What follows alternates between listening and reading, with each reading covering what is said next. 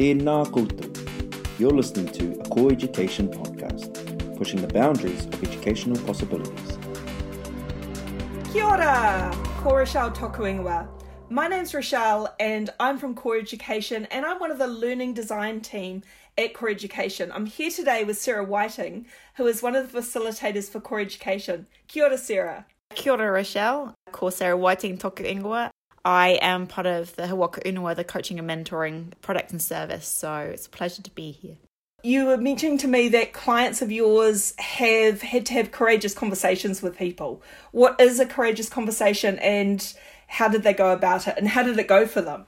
Great question. Courageous conversations is something that come up in our coaching and mentoring quite a lot. It's around those conversations that either make the back of your the hairs on the back of your neck stand up or your heartbeat a little bit faster or those things that you could think you're going to second guess. So they're really attached to feelings, um, emotions, um, more than anything else. So when we talk about courageous conversations, what we talk about is actually trying to detangle the emotion from the reality.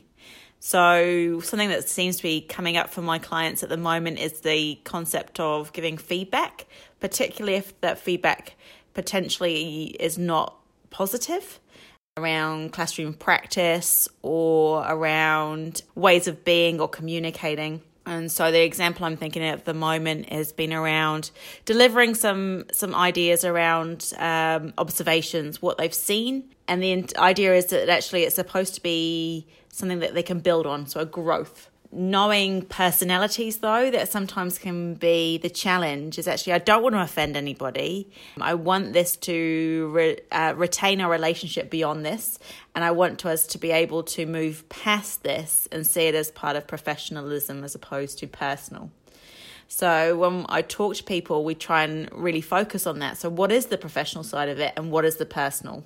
What is it that you are most concerned about and what what's the worst that could happen if you have this conversation? So my first piece of advice is actually leaning into that conversation being being vulnerable. And actually the kindest thing to do is to be honest. So we talk a lot about how if you're not honest with somebody then actually you're doing them a disservice. You're not actually giving them the information that they need to either react to or to make a change.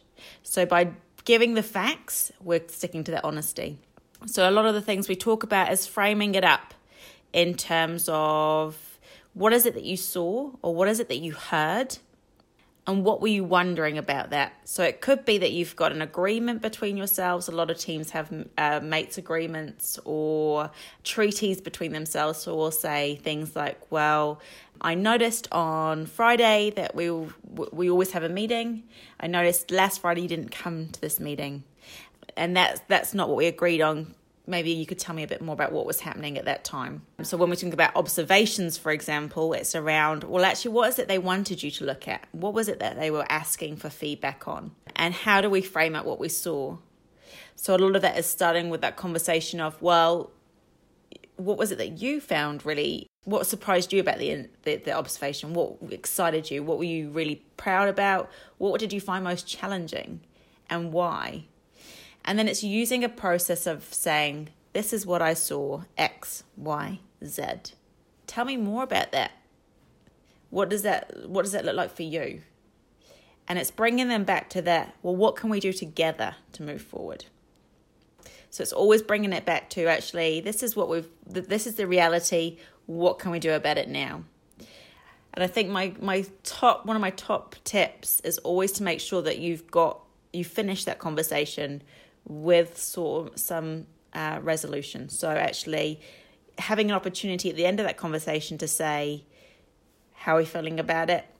Is there anything else that you could add so that nobody walks away feeling that, that they haven't been heard?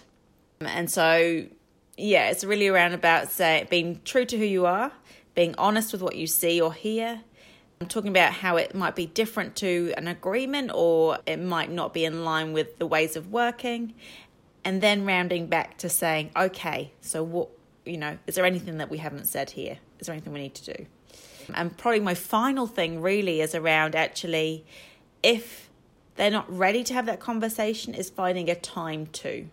So timing can be everything. So as actually you know, if you're going to have this conversation before they go into the classroom the ne- that, day or off to do their big piece of mahi, it's not mes- necessarily going to be the right time. And for some people, they like to know there and then. For some people, they like time to process. So, knowing the people that you're working with and giving them and yourself opportunity to round back. So, if things don't go as smoothly as we'd all like, it's like it's been able to say, can we put a pin in it for today and come back to it, say tomorrow? And that's okay. You've been listening to a core education podcast, pushing the boundaries of educational possibilities. Tēnā koutou.